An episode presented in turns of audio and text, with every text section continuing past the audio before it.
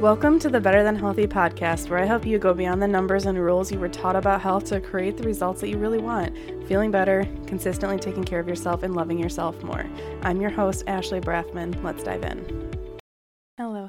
Welcome to today's episode. I hope you're enjoying the holiday season if you celebrate it. So this episode is going to be released the Tuesday before Christmas, if that's something you celebrate, or it also fits perfectly with any other holiday that you may celebrate. Because today's episode, we're going to be focused on intuitive eating around the holidays and also New Year's diet talk. Because I had a question that I was helping somebody with, and I thought it would be perfect to address in this episode. So the gist of the question was focused on feeling guilty for intuitive eating around the holidays, because this is the first year for this person that they are intuitively eating. So they mentioned how this would be the first year that they're like eating through a holiday season and without the intention of restricting it at the new year, because every other year it was always like enjoying food around the holidays followed by a planned diet. So there was always like, oh, well, it's okay, I'm going to eat this because I know I'm going to restrict later.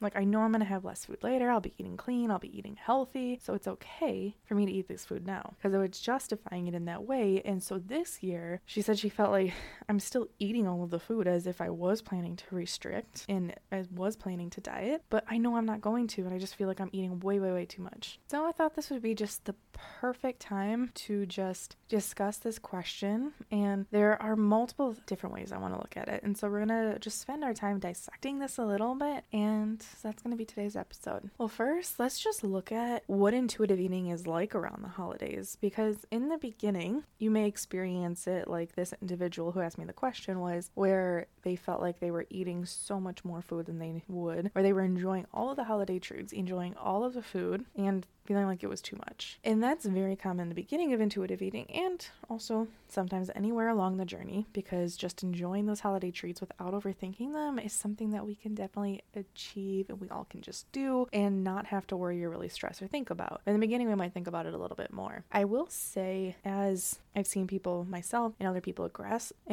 people progress through the intuitive eating journey, and I noticed that there's a lot less cravings or overeating around the holidays. It's just kind of like a byproduct of intuitive eating, because I'll say for the most part, yes, there are some richer meals, but I feel like what I eat does not change that much around the holidays, because I don't tell myself I can't have those foods any other time of the year. I'm not like, oh, I need to eat this food now before I start my next diet. So I don't really overeat like I used to. Like, I used to be very focused on food around the holidays, and I would experience that overeating, you know, that feeling of like, oh, I gotta unbutton my pants, or I'm glad I wore my stretchy pants today. And I'll see people do that still, but for me, it's just kind of, I'm good when I feel full, usually, for the most part. Sometimes I still overshoot that because I'm human and I still do that, but the journey changes so much as you progress through it, because when there's that trust around food, you don't necessarily have that urgency like I gotta eat this while I can feeling. And it creates a lot more ease and peace there. And then it's like I can focus so much more on just connecting and hanging out with people and spending time with people. Because it's interesting for me to look back on now how much of my time and energy was spent thinking about, like, how am I going to prevent myself from overeating? Like, what tips could I use to do that? Like,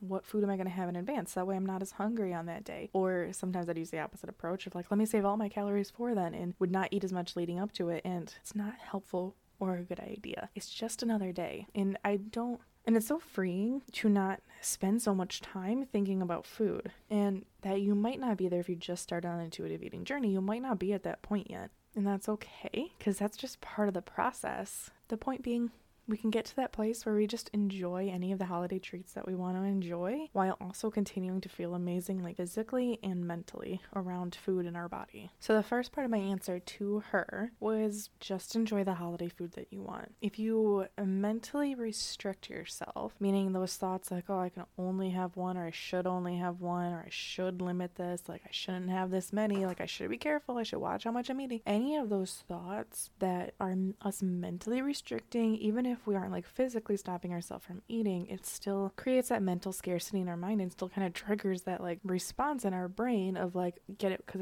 it's in short supply, so let me get as much of it as I can while it's available to me. Versus when you have that approach that we work towards in intuitive eating where it's like, this food is always available to me. I can have it whenever I want to. Do I want to have it? And then it leaves so much more freedom. You don't have that rush of I have to have it now, because then sometimes the answer will be, yes, I do want it right now. Like where I think it'll feel good in my body. It feels good mentally. I just want this taste. It sounds amazing. Or sometimes it'll be, it sounds amazing, but you know what? I'm good right now. It'll be that combination and that balance, even if it doesn't feel like it right now, because you may have mostly experienced the other side of it where it's, I've been restricting and not allowing myself to have it, and then I eat way too much of it. Because it's hard to imagine that it works when you're in that cycle. But trust me, it does work. So intuitive eating around the holidays looks like intuitive eating at any other time. It's just eat whatever you want, listen to your body, listen to what sounds good, see how you're feeling physically, play around with like judging when it's going to make you feel full or when it's not going to feel full, test it, play with it, just see how your body feels when you eat those foods and allow yourself to enjoy that. And focus on connecting with the people, focus on the other things that you love about the holidays, create that balance for your life. Life doesn't have to be focused on food all of the time anymore. Food truly can be simple, easy, and drama free. Don't have to be guilt, doesn't have to be shame, it doesn't have to be stress, it can be simple. All right, so the next part of this question, the New Year diet talk, the new year, new you, making yourself healthy, that burst of inspiration, thinking that it's a new year, it's gonna be a new me, I'm gonna do it, it's like a new start, all of that. We're going to address all of that now. First, by just mentioning how that cycle of knowing the restriction is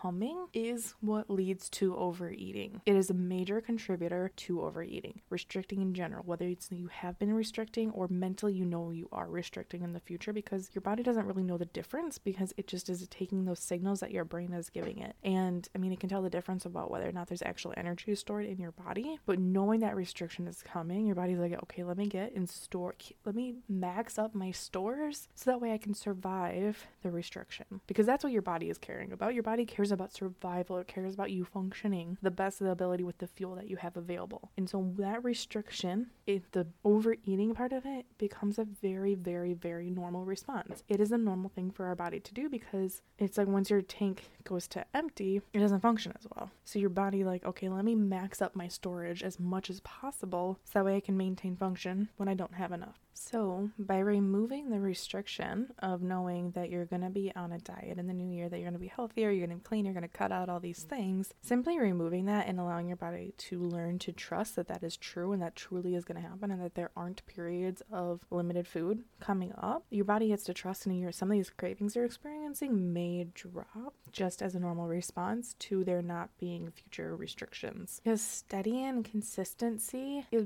better for our bodies than that up and down cycle with our intake and our weight. Another piece here is if what's normal for you is planning for that diet, we as humans, we like those patterns. We like consistency. We like what's familiar. And it's just what our brain is wired for. So of course it feels weird not to do the thing that you normally do. It's like if you change any other habit and you're used to doing things one way and then you do it different and it's like, this feels weird. Of course it feels weird. That's not a problem. It's a completely normal thing that's happening because it's unfamiliar. And of course, anything that's unfamiliar is going to feel a little bit weird or uncertain. And the final piece for this is one we're probably also going to address in a future podcast episode, because it is challenging to manage the thoughts from our own brain about our own patterns with food and eating and dieting. But then when we also add in the influence of somebody else kind of chirping around us and the conversations around us that are talking about diet talk, talking about their new plan, is dieting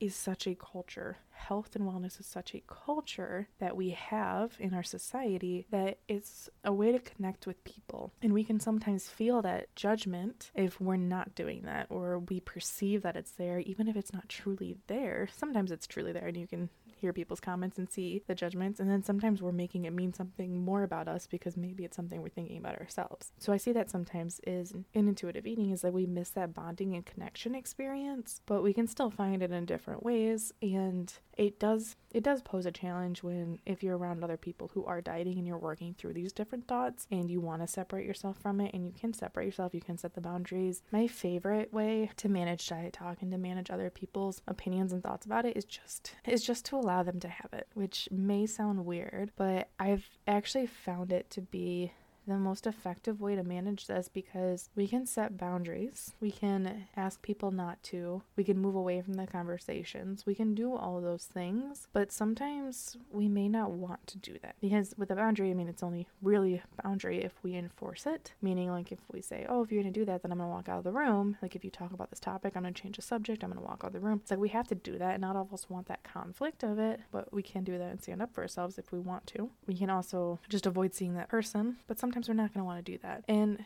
we really can't control other people, and they're going to make the comments that they're going to make, and comments other people make only really bother us, unless it's a safety concern or some of that, when we are agreeing with them. Because like my hair is like a reddish, brownish, blondish color, it's a weird mix, but if someone were to tell me, oh, your green hair is so strange, like I'd be like, well, I don't have green hair, I don't know what you're talking about, and it wouldn't bother me. But with conversations that we have about diet and food, when it's something that we're working through and we also have those same thoughts, it sticks with us. Our brain picks up on that thought because there's a part of us that agrees with it. Because if I was like, oh, maybe they're right, I do have green hair, how did that happen? Like if I had thoughts about it like that, then their comment would bother me. But on the other side of it, the comment doesn't bother me because I'm like, I don't agree with that, and then it has no effect on me. And so if we take that approach, it's like we don't have to try to avoid those conversations. So that's my preferred way to teach it, but it's always up to the person, and sometimes that's easier to do than others, and it's something that we work through with it. But just mentioning that, we can talk about it more in future episodes, and it's something that I work slowly on with clients, and I do find it's helpful for them, because I've had people where they are always hoping that when they go there, they're anticipating the conversation that is going to make them uncomfortable, and when there's this like acceptance and peace around it of like, that's just her thoughts, that's just his, or like his or her opinions, their thoughts, their opinions, has nothing to do with me, just as them and how they perceive the world is going to work. It means nothing about my journey, it means nothing about my relationship with food, it means nothing about my body or whatever area it is. That's just them, and like it means nothing about me, these are my beliefs, and like their opinions don't change my beliefs and how I'm taking care of myself. It's like when you can drop back on that, then you can allow them to be who they're going to be, you just expect it, and it makes things so much more freeing,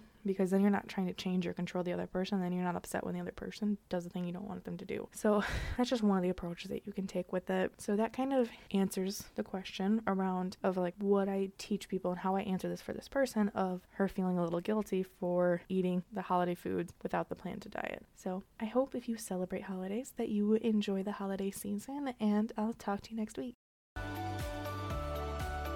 Thank you for listening to this episode of the Better Than Healthy podcast. If you want to learn to trust yourself around food so you can stop overeating and feel more comfortable in your body, I want to invite you to join my coaching program. Come visit me at foodpeacenutrition.com to learn more.